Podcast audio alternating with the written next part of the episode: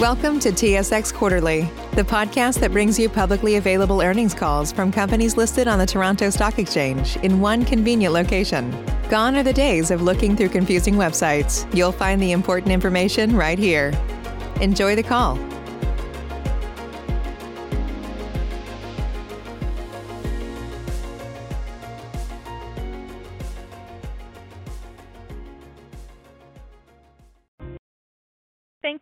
Standing by. This is the conference operator. Welcome to the Great-West Lifeco first quarter 2021 results conference call. I would now like to turn the conference over to Mr. Paul Mahon, President and CEO of Great-West Lifeco. Please go ahead. Thanks, Ariel, and good afternoon and welcome to Great-West Lifeco's first quarter 2021 conference call. I hope you and your families are safe and healthy. Uh, before I move on to our prepared remarks for the quarter, I'm going to take a few moments to touch on the ongoing impacts of COVID-19 on our communities and world. To start, I want to acknowledge and thank all of our healthcare and essential workers. It's been a long road for you, and your tireless work has ensured our health and safety and kept our communities running. And to those of you who've lost a loved one due to COVID, my heartfelt condolences go out to you. Our appreciation also goes out to our dedicated advisors and employees for their ongoing efforts. You continue to serve our clients and deliver on our commitments as you balance family and other responsibilities while most of you working from home. While there's real hope as vaccination uh, efforts um, advance, the world's also coping with new waves and variants of COVID-19, and we see healthcare systems in many countries remaining uh, truly stretched. We've seen the heart-wrenching impacts to people and families in India, where we where we actually have an Empower retirement team. And as a demonstration of care for our over 1,000 Empower associates living there, Empower Retirement, along with our Canadian operations and together with Power Corporation and IGM, are donating over uh, 250,000 dollars to Red Cross disaster relief efforts. And in other countries like the U.S., vaccination rates are helping to stem the surge of additional COVID infections.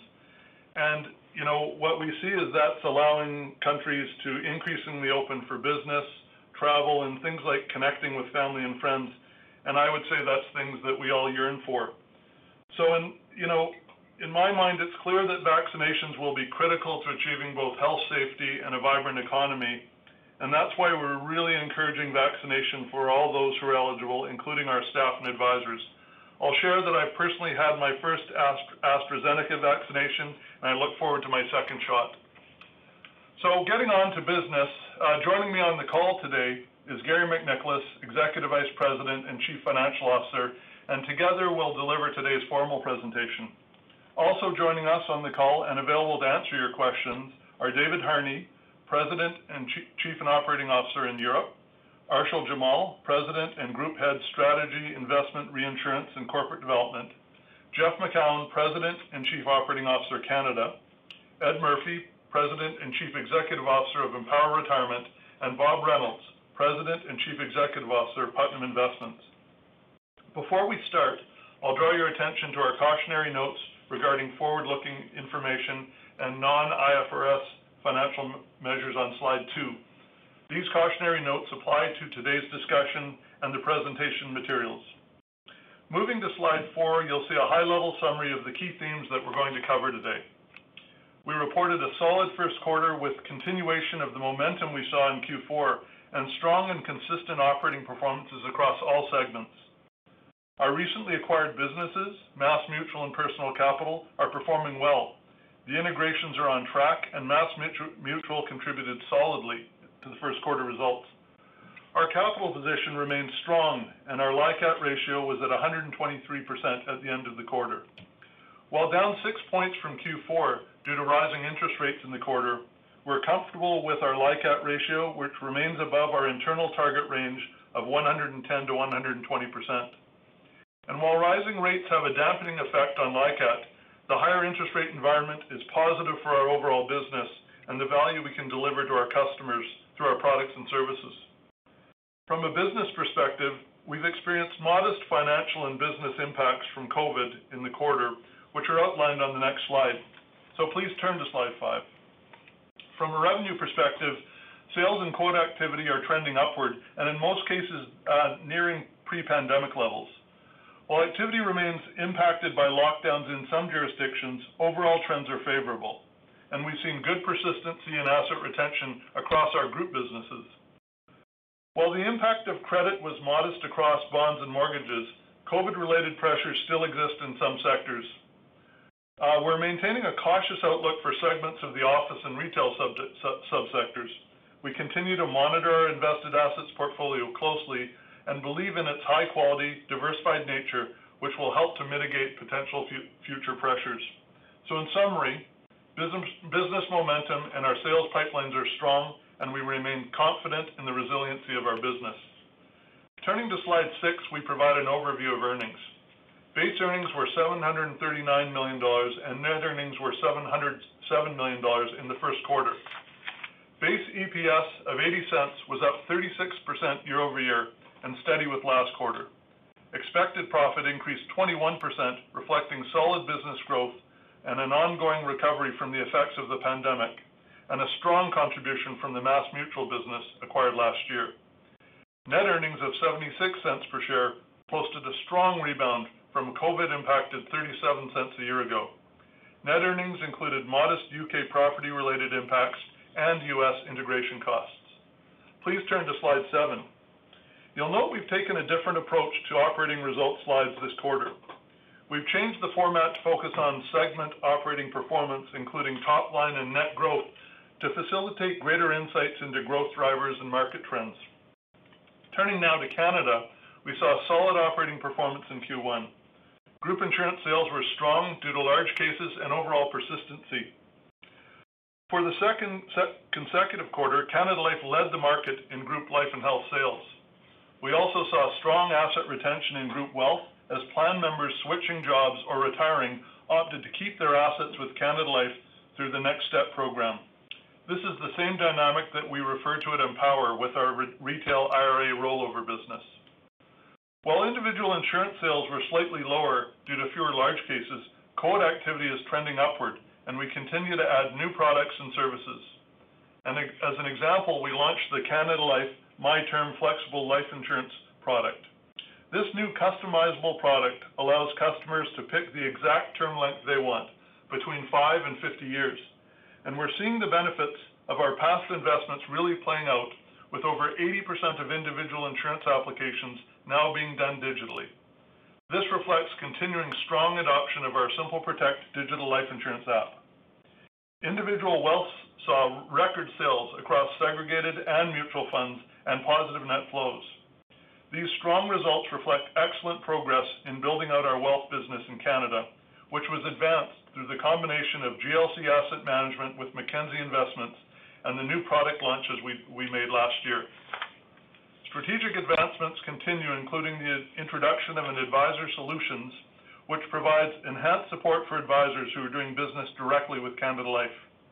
The technology-enabled offering is adapted to each advisor's unique needs, including product support, practice management, and succession planning. Please turn to slide eight. Empower continued its strong growth trajectory after leading the defined contribution record-keeping market in growth by participants and assets in 2020. Sales of 64 billion dollars reflected strong results across market segments and included a mega plan sale with approximately 316,000 participants and U.S. $49 billion in assets under administration. As noted in the past, Empower sales can be lumpy and will be elevated in quarters when we onboard large or mega plan sales. While Empower is the second-largest player in the, UC, in the U.S. DC record-keeping market, extending the business to meet the retail wealth management needs of its over 12 million participants is a key part of our strategy. We're pleased to have reached a new milestone of 19 billion in retail IRA assets under administration as of quarter end, with strong growth in roll-in and rollover assets, IRA customers, and managed account sales. While integration is proceeding, Personal Capital continues to make strong progress as a standalone business with positive growth in new client assets to end the quarter with AUM of 18 billion dollars. On a combined basis, Empower and Personal Capital standalone retail assets reached 37 billion dollars. This is an increase of 14% from Q4 2020. On a year-over-year basis, including Personal Capital assets pre-acquisition, combined retail assets are up 68% from Q1 2020. Staying on this retail wealth management theme, in April, Empower announced it will launch a new digital experience later this year. The new offering will bring together the combined experience, technology, and capabilities of Empower and Personal Capital. This represents the first stage in a more robust integration of Personal Capital's technology and client engagement capabilities into Empower's DC and retail platforms. Finally, the acquired MassMutual business contributed strongly to Empower base earnings in quarter, and integration is progressing well. We've achieved $40 million in annual pre-tax run rate synergies to date and are on track to reach our $160 million target in 2022. Please turn to slide nine. Putnam sales of 13 billion were down 14% from last year, but steady with last quarter as sales of short duration income products slowed due to lower yields while equity sales improved. Net outflows of 2 billion were mainly institutional and Um, fixed income products. Behind this result was offsetting net inflows in equity products driven by continuing strong performance with seven of 10 U.S. equity funds having four or five-star Morningstar ratings. Putnam is driving organic growth with new fund launches. In February, it announced the launch of active ETFs, with the first of these products expected to be available this quarter. Please turn to slide 10. Europe had a very solid commercial performance in the first quarter, with sales and profitability in many product lines in our three markets returning to pre-COVID levels. In addition to the new presentation on this slide, we've included additional details on European sales on slide 28 in the appendix. Wealth sales have continued to recover with strong growth in individual pension sales in Ireland and Germany. German sales were up 20% year-over-year, and we're excited to have completed our first quarter where all in-quarter sales were processed on our new, more digitally enabled administration platform. Wealth client retention in all markets remains solid, supporting another quarter of positive net flows and AUA growth in local currency. Europe AUA is up 16% over the last 12 months, adjusting for the sale of Irish Progressive Services in Q2 2020. Group wealth is mostly workplace pension sales in Ireland and will vary a lot from quarter to quarter based on when we win large new mandates. Similarly, annuity sales will spike in quarters with bulk annuities. While there were no bulk annuities in the first quarter, activity has returned to the market with many pension schemes looking to transfer their liabilities, and we are actively engaged in assessing these opportunities. Individual annuity sales were solid in Q1, and our equity release mortgage business continues to perform well. We're very pleased with this business, branded Canada Life Home Finance, and the financial flexibility equity release mortgages offer our customers in retirement. We also maintained our group insurance market-leading position in the U.K., helped by new services such as WeCare, which provides digital and virtual services to support physical, mental, and financial well-being of employees. Please turn to slide 11. Capital and Risk Solutions had another good quarter, following a record year in 2020, and has demonstrated strong growth by offering tailored reinsurance products to our clients in the U.S. and Europe. Because these transactions can take different forms and structures, expected profit is the best way to see how the segment is performing. While CRS relies on its established markets and products to sustain strong earnings, it also focuses on developing new markets and new products for growth. Examples of this are a large asset-based transaction in Japan and a transaction covering lapse risk in Israel. Both were closed in the first quarter and show that we can extend our expertise and creativity beyond North America and Europe. I'll now turn the call over to Garry to review financial highlights. Garry? Thank you, Paul. Please turn to slide 13. Base EPS of 0.80 was up 36% compared to the prior year. While there were some COVID-related headwinds in base EPS last year, the improvement is more a reflection of underlying business growth, both organic and through M&A. We've had strong base earnings results across the segments, and I'll touch on highlights momentarily. Net EPS of 0.76 was up over 100%. In addition to growth in base earnings, a large part of the year-over-year swing comes from the COVID-driven market-related impacts in 2020, with only a modest headwind from excluded items this quarter. On a segment basis, starting with Canada, base earnings were 298 million, up 9% from last year. Continuing favorable results in health and LTD claims and solid yield enhancement contributed to strong experience gains this quarter. New business also contributed positively as a result of repricing actions earlier in 2020 and higher interest rates. In the U.S., base earnings were up significantly from Q1 2020. The MassMutual business performed well in its first quarter, adding 48 million to base, including early expense synergy gains and strong fee income. We see an opportunity for further yield and spread pickup as we position investments to our target asset mix in the general account. Personal Capital was in line with our expectations, profitable on in-force, but recording a base loss of 14 million as we continue to invest in new customer acquisition to fuel growth and future profitability. Excluding MassMutual and Personal Capital, Empower's base earnings increased by 30% as a result of higher market levels and strong organic growth. Putnam's results improved sharply year-over-year. While Seed Capital showed a small loss this quarter, it was much improved from the large mark-to-market losses in Q1 2020. I would also note that institutional performance fees, which were 30 million benefit last quarter, are seasonal and concentrated in Q4 each year, so did not contribute in Q1. In Europe, base earnings increased 52% over a softer Q1 2020, with improvements in each of the three geographies. Base earnings benefited from solid yield enhancement and favorable longevity and morbidity experience, partly offsetting higher life claims. Capital and Risk Solutions saw another quarter of strong base earnings growth, up 22% over Q1 2020, reflecting the expected profit contribution on business written in the past year. COVID continued to impact mortality rates, with higher claims in the U.S. traditional life reinsurance business being partly offset by favorable longevity experience. Turning to slide 14. This table shows the segment and total Lifeco source of earnings from a base earnings perspective, which excludes the lines for management actions and changes assumptions and other, and also excludes certain market-related items from experience gains and losses. We introduced this view last quarter, given the number of adjustments at the time, and have maintained the additional disclosure. Expected profit was up 21% year-over-year. Of the 21% increase, about half was due to the additions of MassMutual and and Personal Capital, with the other half, about 11%, coming from business growth across the other segments, most notably in Capital and Risk Solutions, which was also up 21% from last year.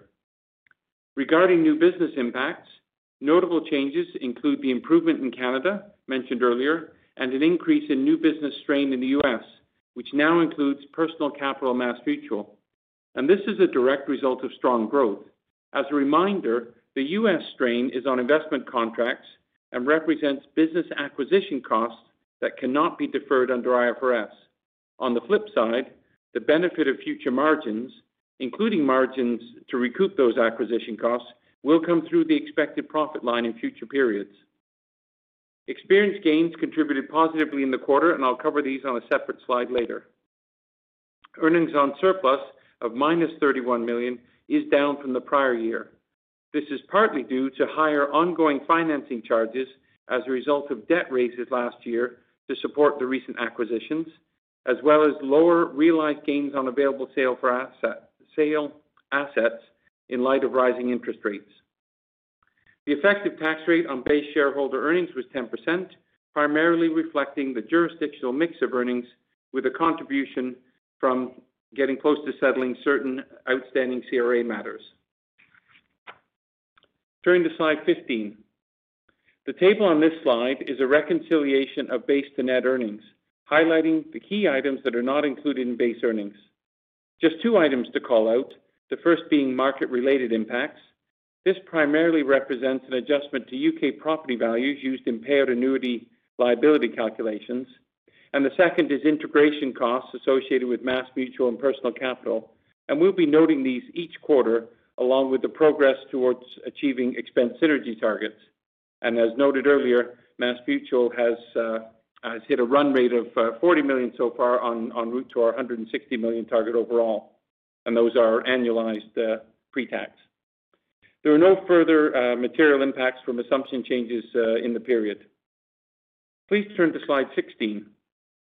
This table shows the segment and total Lifeco net earnings results from a source of earnings perspective, and it essentially combines the information from the base earnings SOE with adjustments for the excluded items on the prior slide. The other line is where we record the integration costs mentioned earlier, and recall these are all pre-tax numbers. Please turn to slide 17. These tables expand on the experience results as well as the management actions and changes assumptions to highlight various items in the quarter, most of which we've touched on earlier. As shown in the chart on the left, yield enhancement continues to contribute positively, particularly in Canada and the U.K., and the market-related impact was discussed earlier. I'd also call out that there was, again, a positive combined net impact of mortality, longevity, and morbidity as we continue to benefit from a diversified book of business. Expense variances reflect strategic project spend, mostly in Europe, and credit-related impacts were negligible this quarter, which is a good outcome that reflects the quality of the portfolio, but we do continue to watch that closely. Moving to slide 18. This slide highlights operating expenses by segment. While expenses are up notably year-over-year, this is to be expected given the growth in business and expected profit, both organically and through M&A activity. Canada and Europe expenses are pretty steady year-over-year. CRS expenses are up 13%, which compares favorably to the 21% increase in expected profit. And In the U.S., expenses are up largely due to MassMutual and Personal Capital acquisitions, but also due to business growth at Empower. Please turn to slide 19. The Q4 book value per share of 23.36 dollars was up 5% year-over-year and up 2% sequentially, driven largely by increased retained earnings, partly offset by currency movements. The LICAT ratio at Canada Life remains strong, although down 6 points from year-end. The primary impact came from the sharp rise in risk-free rates, which accounted for a 3.5 points decrease in the ratio.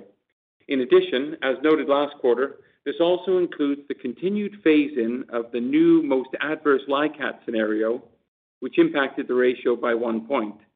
Assuming we stay in this LICAT interest scenario, the full impact will continue to be smoothed in over the next three quarters at just under 1 point per quarter.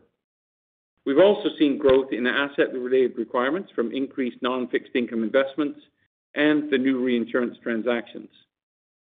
Lifeco cash of 1 billion is not included in the LICAT ratio and would be worth about 4 points.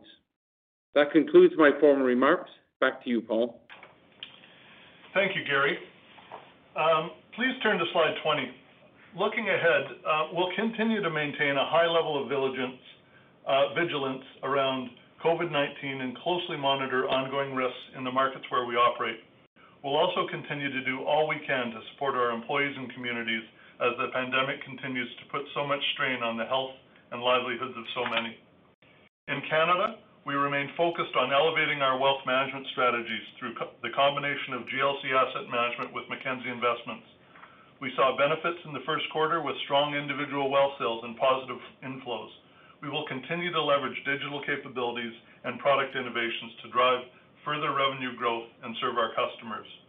In Europe, our focus remains on unlocking value from the investments we've made in our wealth and retirement platforms, including wealth tuck-ins in Ireland and our extension into the German corporate pension space. In Capital and Risk Solutions, we will continue to leverage our expertise and experience in longevity and life capital solutions to grow this business and extend into new markets within our risk appetite. At Putnam, we continue to deliver strong performance for our clients, and the positive flows we see into higher fee equity funds illustrates positive momentum.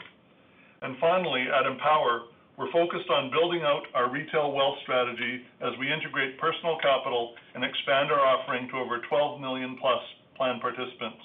We made solid progress in the first quarter with strong growth in retail assets and plans to roll out the new digital experience to plan participants later this year. We're also on track to realize the synergies and accretion targets we set for the MassMutual transaction.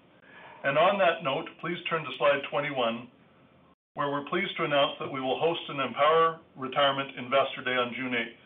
We will post event details in the coming days and look forward to sharing more with you about the Empower business and our plans to grow and win in the U.S. retirement services and retail wealth management markets. That concludes my formal remarks. Ariel, please open the line for questions. Thank you.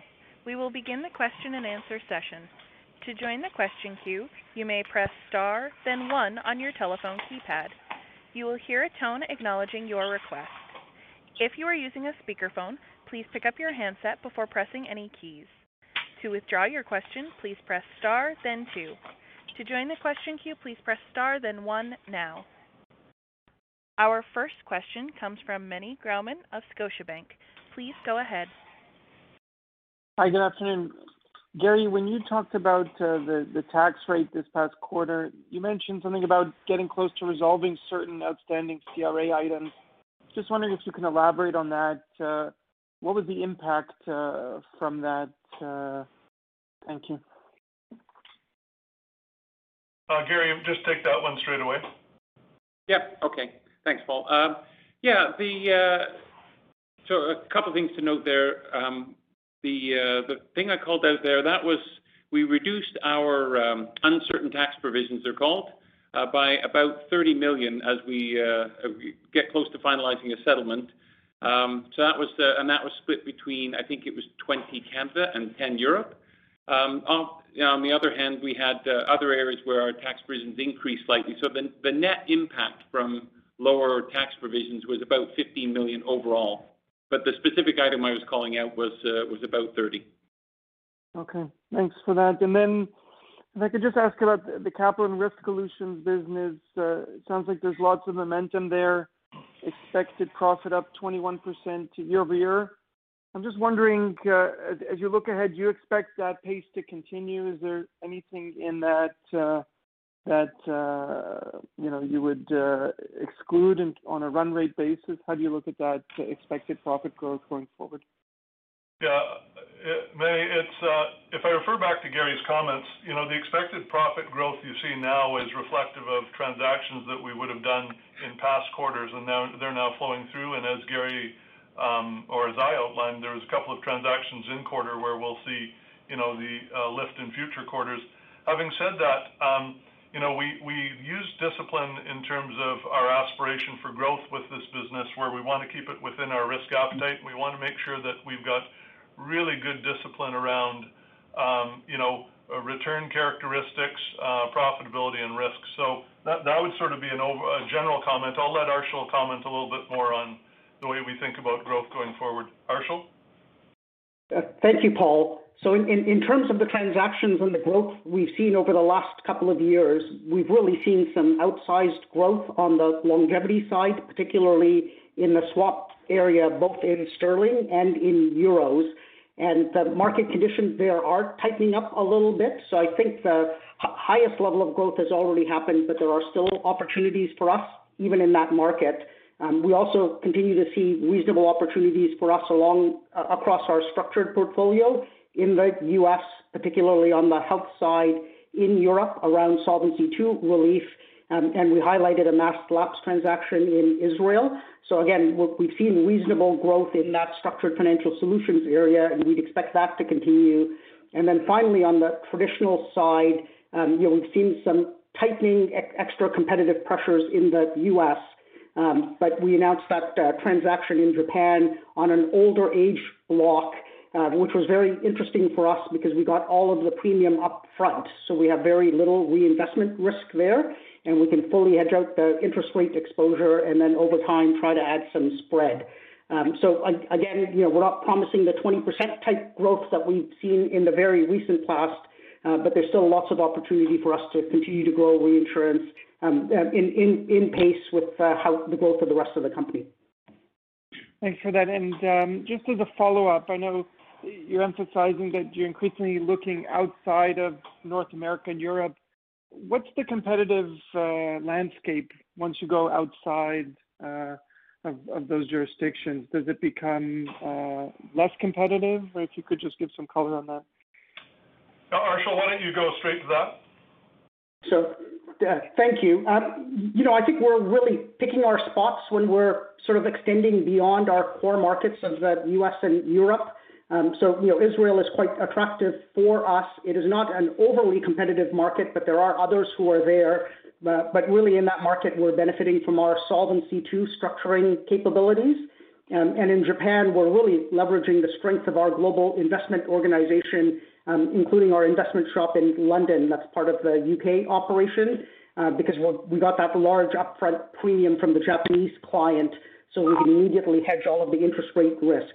Um, so, you know, the markets outside the U.S. and Europe are very large, potentially in Asia, in other markets as well. Um, and we're we're only scratching the surface there. So I think the near-term constraint there is less the competitive dynamic, but much more finding ways for us to leverage our capabilities and doing that in a way that's consistent with our risk appetite and the growth that we're seeing in the other areas. So I don't want to neglect at all growth opportunities in the U.S. and Europe and I view that geographic expansion as very complementary for us. Thank you. Our next question comes from Mario Mendonca of TD Securities. Please go ahead. Good afternoon. Uh, Paul, in your opening remarks, you, you offered something that was uh, very similar to what we heard from a few of the other life companies this quarter, specifically that higher interest rates could sort of enhance the product offering for for customers going forward. Now, when you when when I hear an insurance uh, executive offer that, I immediately think of you know better pricing illustrations on universal life. Uh, is there more to it than just that? Is there is there are there other products, or is it as simple as just saying long-term life insurance illustrates better with a higher rate? Um, well, I think I think you you captured probably a core issue which is the reality is that a number of these interest-sensitive products um, do, not, do not provide as strong consumer value until you can actually get some real, you know, throughput in terms of returns. So I would say that's one driver. I think the other dynamic, though, I think about is diversification of, of offer, offerings and opportunities for customers. Because if you kind of think over the last number of years, you know, PAR has tended to be um, has taken up a lot of the sales share, for example, in Canada, and Universal Life has really sort of struggled to offer, you know, sort of competitive returns. And as we see uh, those rates rise, I think um, it allows for those stronger returns. I think the other, you know, reality is those stronger returns, uh, number one, uh, can offer in part better pricing for clients and in part better better margins for us. So overall, I think it just sort of uh, takes uh, away a dampening effect and opens up the opportunity for a more more diverse and competitive product offering. And do, would you point us to other uh, potential positives from the higher rates, like earnings on surplus or new business? I mean, do, are there is there more than just margins on sales? No, what else no. could you point? To? Yeah, the other things I would I would point to would be things like uh, there's a number of, you know, there's guaranteed, uh, there's products with guaranteed rates or match rates. So as we, you know, as we have uh, higher rates, um, you're you're in a better position that way. More attractive annuities would be a, a critically important one. If you think about, you know, people who are looking to secure certainty of of lifetime income, um, it's hard to, you know, to take that on when you're in a really low interest rate environment. Uh, but it, things like annuity products become far more attractive as as rates uh, start, start to widen. And I think the other reality is even if you think about long-term disability products, um, those um, disabled life reserves are, are also invested in, you know, assets, and they have to be fairly, you know, secure, steady assets. So again, LTD rates can become more competitive. So overall, it has a really broad impact on our business. It's uh, it, to me, it's a there's lots of potential positive lift. Give me a sort of a different type of question, um, Paul, about the tax rate. I, the tax rate does bounce around a lot. I think it does for a lot of companies. But what's what's sort of really noticeable for Great-West Life is that over over the last say seven quarters, the base tax rate's been around eight or nine percent. What are we seeing there? Is it just that in these last seven quarters, there's just been a lot of opportunities to lower the tax rate through, you know, finishing up an audits or or just special provisions that were released? Like, what are we seeing over the last seven quarters that would lead to such to single-digit tax rates for Great-West Life? Yeah, I'm going to defer to Garry in a moment, but I'll just touch on three things. Uh, number one, we're going to get our relative you know, jurisdictional mix uh, uh, of business, which will drive that. So, to the extent that we're having higher growth in business in lower tax you know, jurisdictions, you're going to see that dampening effect. You will see us you know, obviously working through Um, tax matters with the various uh, authorities and resolving those. And I think the other thing is uh, thinking about you know how we structure our business uh, in terms of taking advantage of you know restructuring, um, you know leveraging you know you know leveraging you know various aspects of the business that way. But I think if you look at it overall, um, to a large extent, you know there's lots of those opportunities. But our our continuing view would be that we really think that the underlying tax rate really is in that you know, low to middle um, double-digit uh, rate. And I'll let Garry speak to that. Garry, you probably have some stats on you know, sort of where the help has been from a tax perspective. Uh, sure, Paul. I think uh, you've actually summed it up well. A lot of the benefit or the lower tax rate just comes from a couple of things. And one is certain of our investment income isn't Uh, subject to tax, so there's tax-advantaged investment income. Uh, but a lot of it uh, really is the mix of jurisdictions of our um, the where the earnings are arising in the different jurisdictions, because Canada is the highest of all the, I think, the small amount that's taxed in Germany, because most of our German business run out of Ireland as well, which is, as you know, would be a lower tax rate. So it really is that jurisdictional mix. I think a typical tax rate in that low double digits is not uh, unusual. And yeah, if you take a longer average, I think it is lumpy. Uh, you're right, Mario, that uh, but we've had a number of larger um you know older older tax matters wrapped up. And typically, you know, we have provision for them. So when we do finally wrap them up, we always hope there's a little left over that falls to the bottom line as we resolve those matters. So on average, I think that does, or has at least in the past, tend to lower the tax rate. So the combination of the two, I'm not surprised. I haven't done the average, but I'm not surprised it to be uh, like this quarter, 10 or maybe even a little less, because we have wrapped a few up lately. Okay. Thank you. Thanks, Mario. Our next question comes from Paul Holden of CIBC. Please go ahead. Thank you. Good afternoon. I have uh, two questions for you. The first is on uh, LICAT and the interest rate sensitivity. So you do disclose um, a sensitivity number in your MD&A, and it uses an example of a 50 basis point rate increase. If I was to think about that type of scenario, is that enough to result in the scenario switch whereby you get out of this more punitive scenario, or would you need to see something even uh, higher than that? Uh, Paul, I'm going to uh, refer that question on to Garry. Garry? Uh, sure. Um, no, at this point, I mean, it does, um, when we do the, those, we do put the disclosures in, so the 50 basis points, and you'll see from our disclosure, it's, it still would be hit. We don't cross scenarios at this point um, with 50. It would be higher than that. It would likely be over 100 basis points up before we crossed. And I just want to caution, though, that that does change as our business changes, whether it's uh, you know, we update our actuarial liabilities, um, just as the as our overall, uh, and our investments, just our investments as they change. But it's I think if you think of it as more than 100 basis points, that's probably uh, a good spot right now before it would switch back. Got it. Okay. That's that's helpful. Thank you. Um and then my second question is around the expected profit growth in Canada. If I think about the, you know, it was up 5% year-over-year, and you also sold GLC Asset Management at the same time. I mean, that seems to me like a pretty good uh, result. So maybe you can talk about some of the drivers and sustainability of that type of growth and absent uh, absent now uh, GLC. Well, Uh, I might start with Garry, you know, just trying to provide a bit of context around the 5%. But then I think, Garry, why don't you pass it over to Jeff Macoun because, you know, um, Paul, the core underlying issue there is, uh, you heard us reference the growth in in our wealth management business at a record level, and we're seeing some net uh, sales there.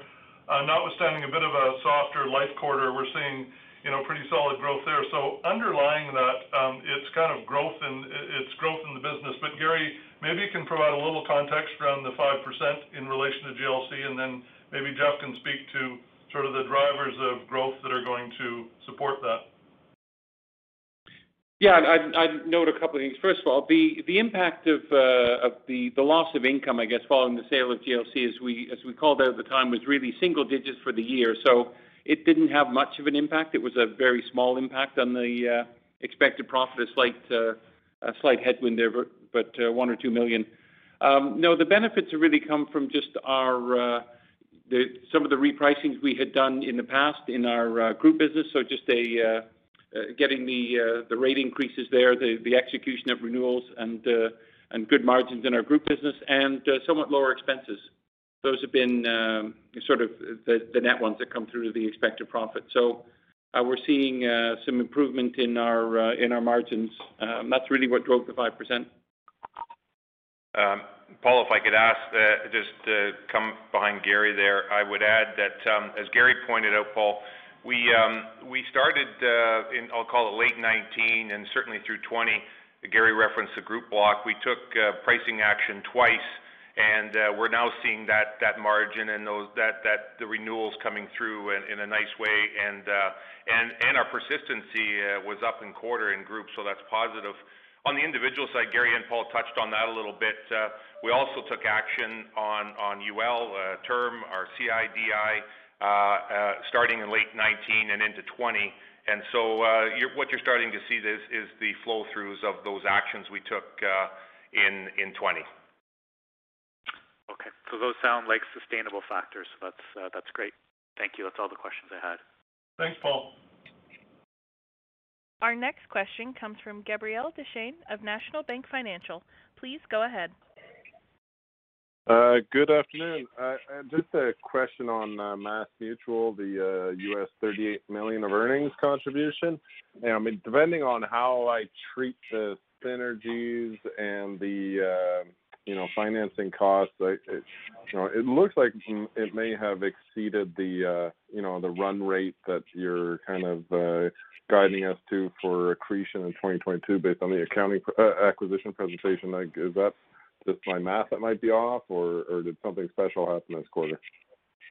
Um, I'll I'll start with Garry on that, uh, just to, you know, make sure that um, that's consistent with our view. And then maybe Ed can just speak to, um, you know, the early um, our our early progress, which is, you know, uh, underlying, um, separate from the numbers, underlying, it's going very well right out of the gate. Uh, we're really pleased with uh, the MassMutual integration. But Garry, why don't you speak to the 38 million, and then maybe Ed can talk a little bit about just progress and how that might be, you know, maybe maybe a bit stronger than we might have expected.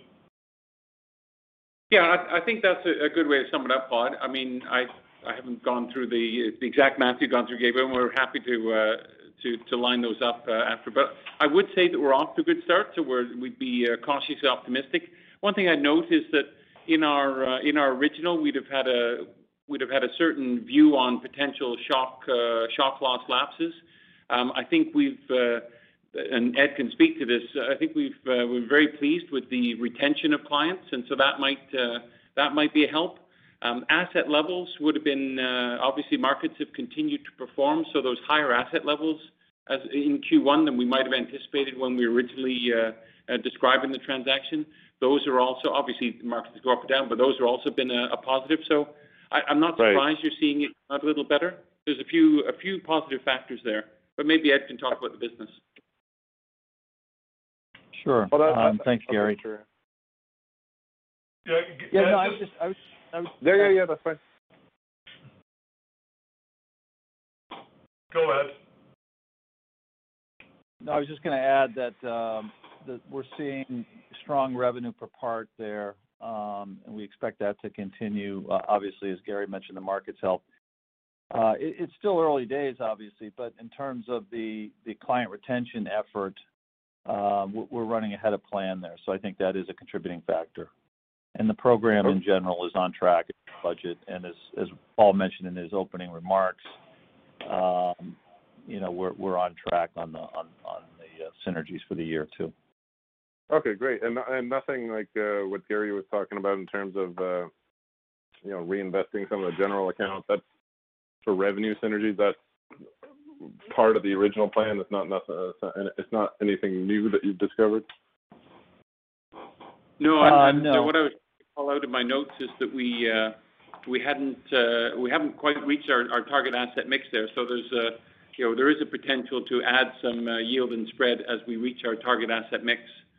Just obviously the the assets are just transferred right at close at year-end, so it, it's we've got some some potential there. Potential, but like the, I think it was 30 million dollars in terms of revenue synergies, uh, and above and beyond that possibly? I think Ed can talk to those. I think those were a different type of uh, revenue synergies. Okay. All right. Yeah. The revenue synergies really won't begin to kick in until the relationship, for the most part, won't be won't really kick in until the relationships come onto our platform. We'll see some. All right. A lot of it'll. Yep. Yeah. Okay. Uh, Yeah, Gabriel, just I just uh, clarify. I think what Garry's referring to is that if we looked at the overall investment gains and, you know, yields, uh, yield we were expecting on the invested assets once they're brought over and kind of invested with the target portfolio, we'd expect a certain level of yield.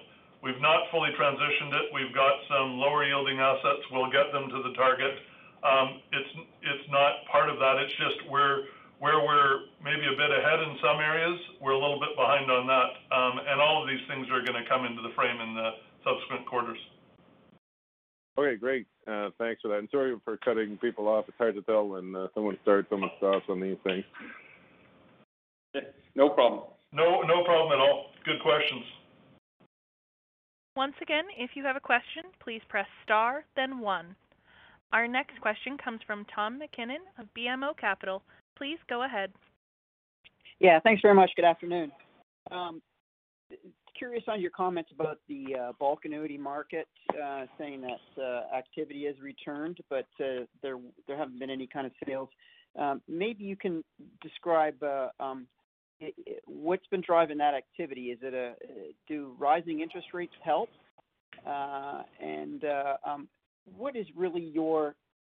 differentiates you from your competitors in the bulk annuity marketplace uh, in Europe? And then, uh, have you ever thought about transporting those um, capabilities into North America?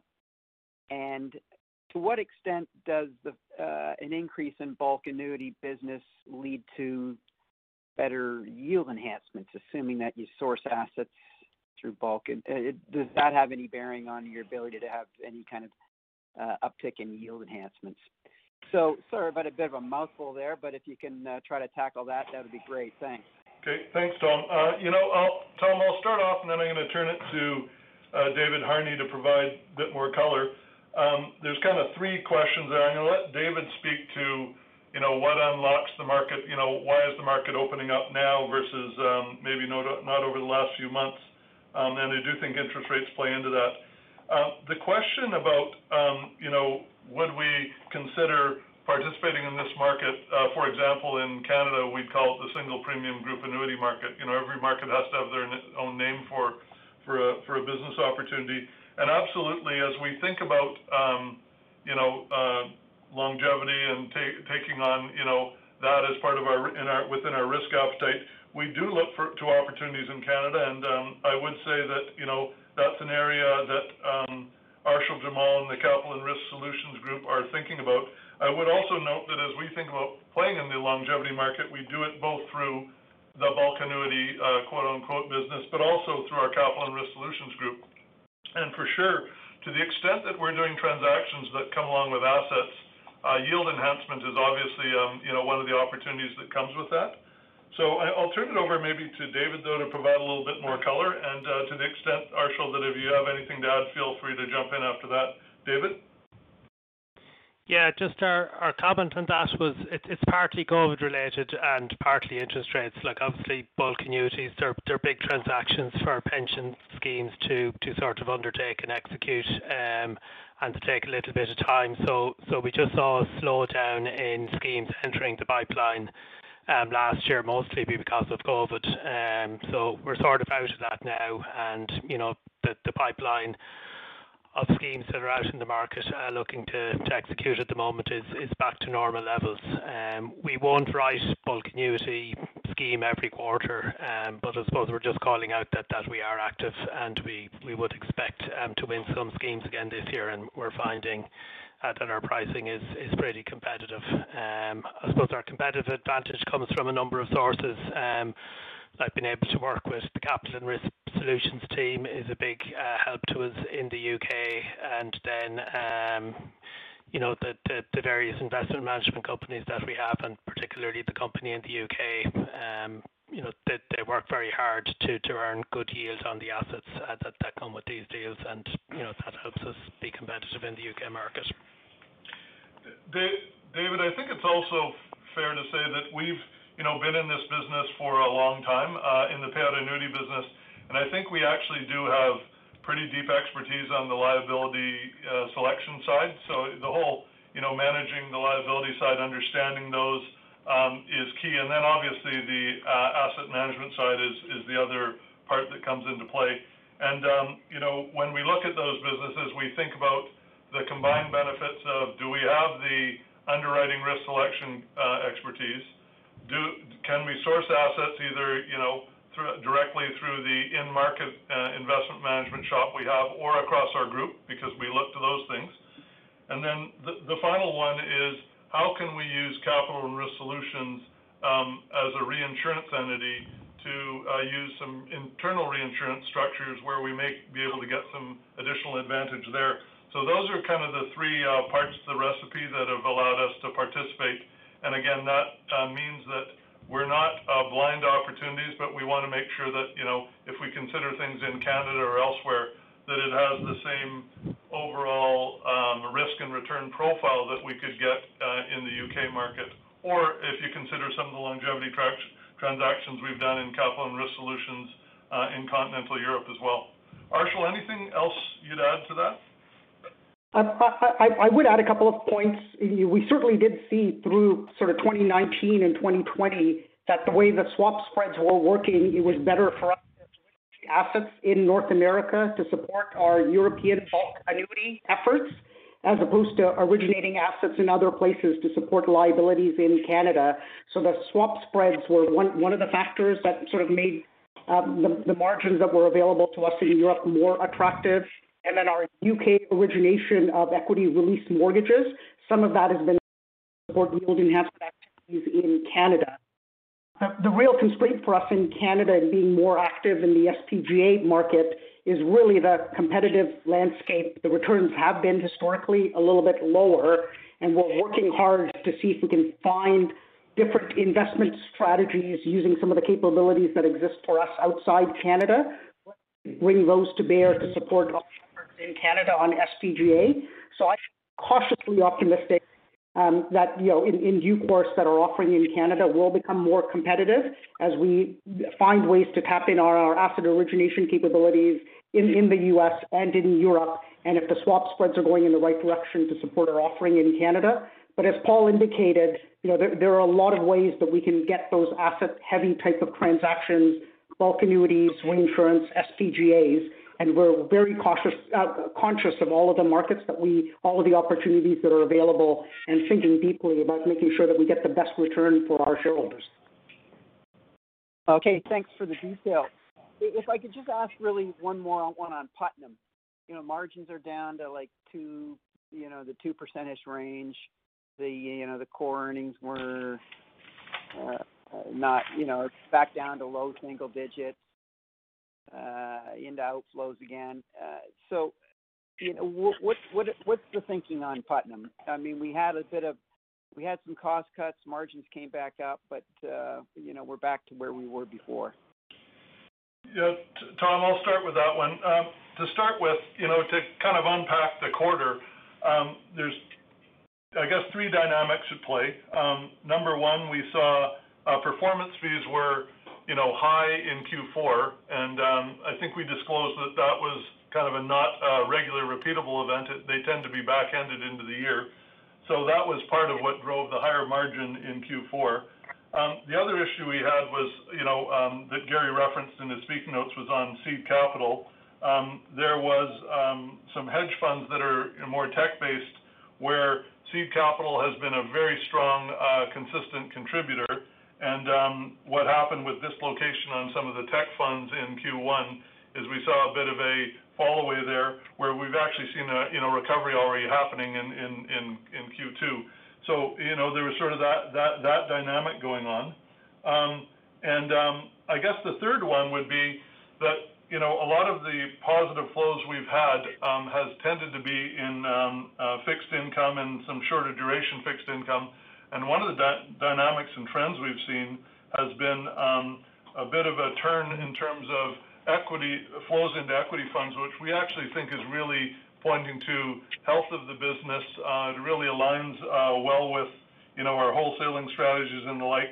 And so we like where our performance is at. Our customers are doing very well. I'm going to let Bob speak to that. But, you know, maybe I'll just have Garry provide a little bit more context in terms of our view of this particular quarter's margins, because I think, you know, where last quarter was elevated, I think this quarter was kind of temporarily uh, dampened. And I do think um, we actually feel pretty good about Putnam's performance. So I'll let Garry speak to that. And then maybe Bob wants to uh, comment a little bit on performance and our views on, you know, how the um, overall franchise is delivering for customers and how that, you know, where there's real potential for flows from our perspective.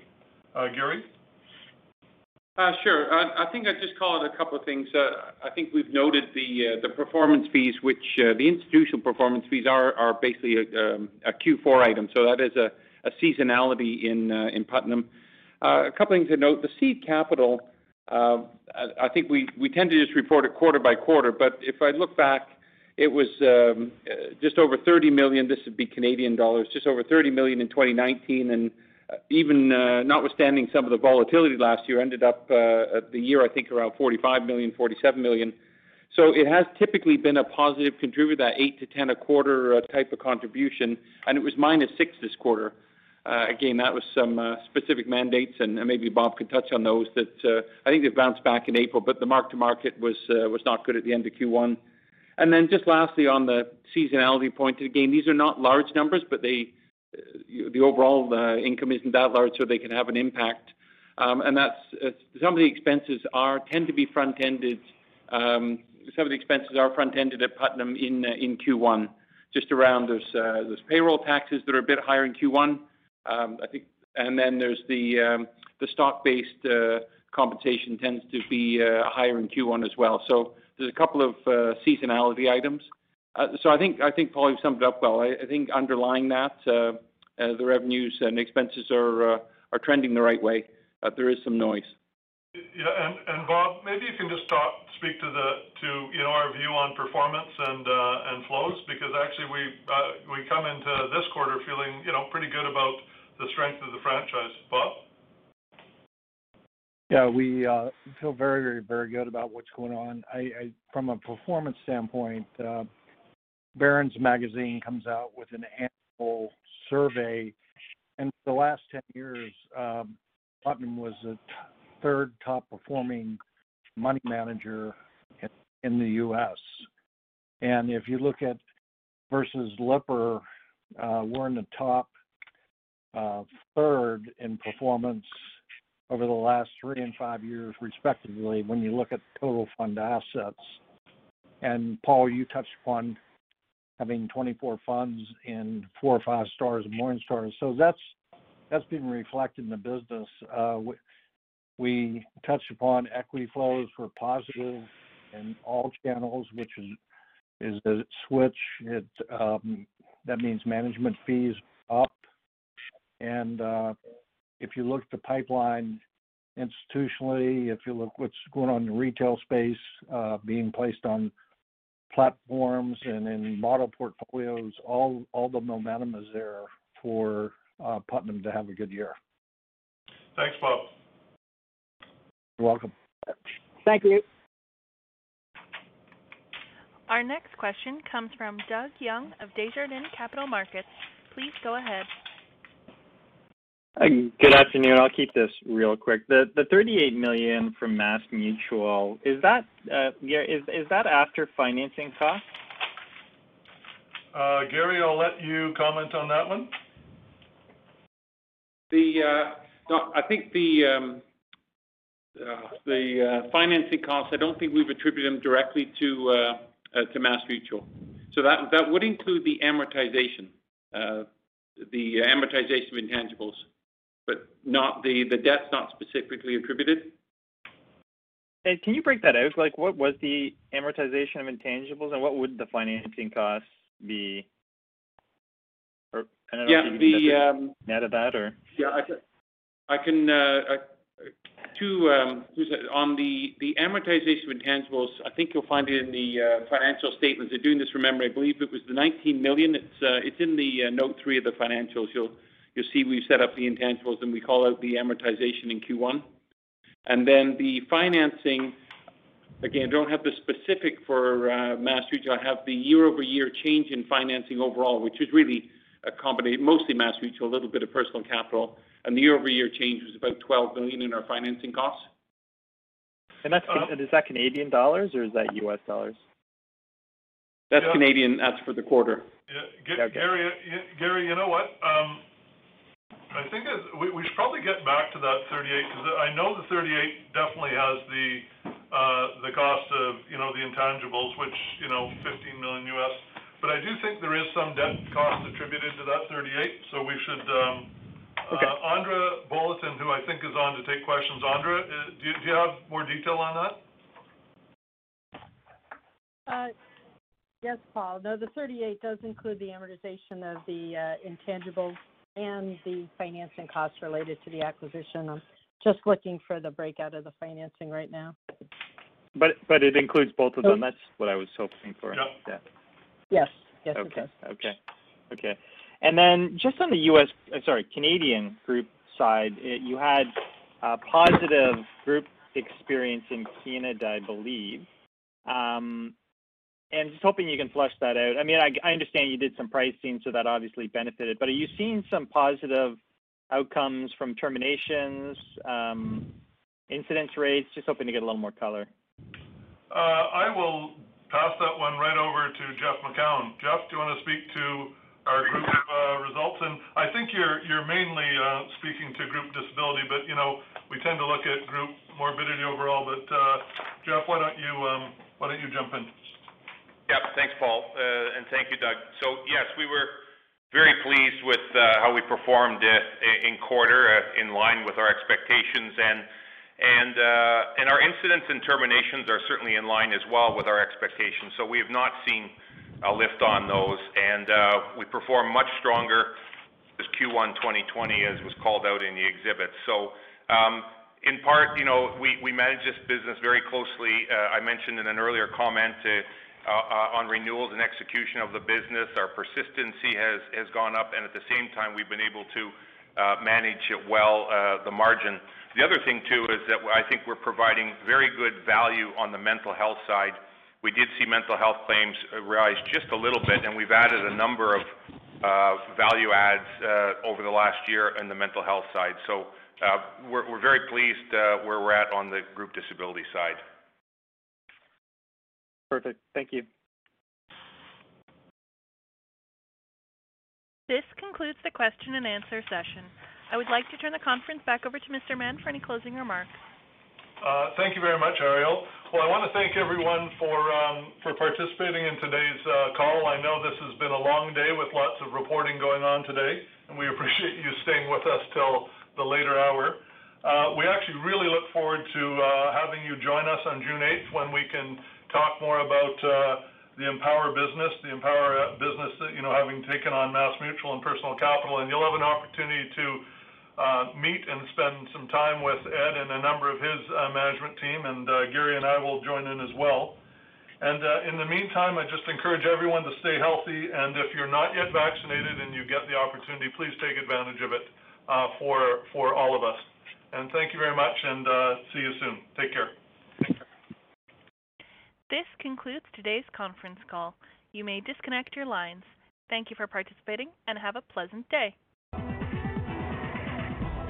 BetMGM has an unreal deal for sports fans in Virginia. Turn $5 into $150 instantly when you place your first wager at BetMGM. Simply download the BetMGM app and sign up using code Champion150. Then, place a $5 wager on any sport. You'll receive $150 in bonus bets, regardless of your wager's outcome. And if you think the fun stops there, the King of Sportsbooks has plenty of surprises in store. Check out daily promotions, same game parlays, live bets, and so much more. Download the app in Virginia today and get $150 in bonus bets instantly from your first wager. Only at BetMGM. BetMGM and GameSense remind you to play responsibly. See BetMGM.com for terms. 21 plus only, Virginia only. New customer offer. Subject to eligibility requirements. Rewards are non withdrawable bonus bets that expire in seven days. Please gamble responsibly. Gambling problem? Call 1 800 Gambler. Promotional offer not available in Washington, D.C.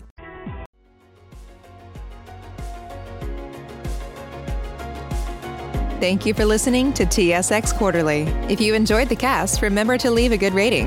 And remember, for any additional inquiries, please consult the company's investor relations section on their website. See you next time.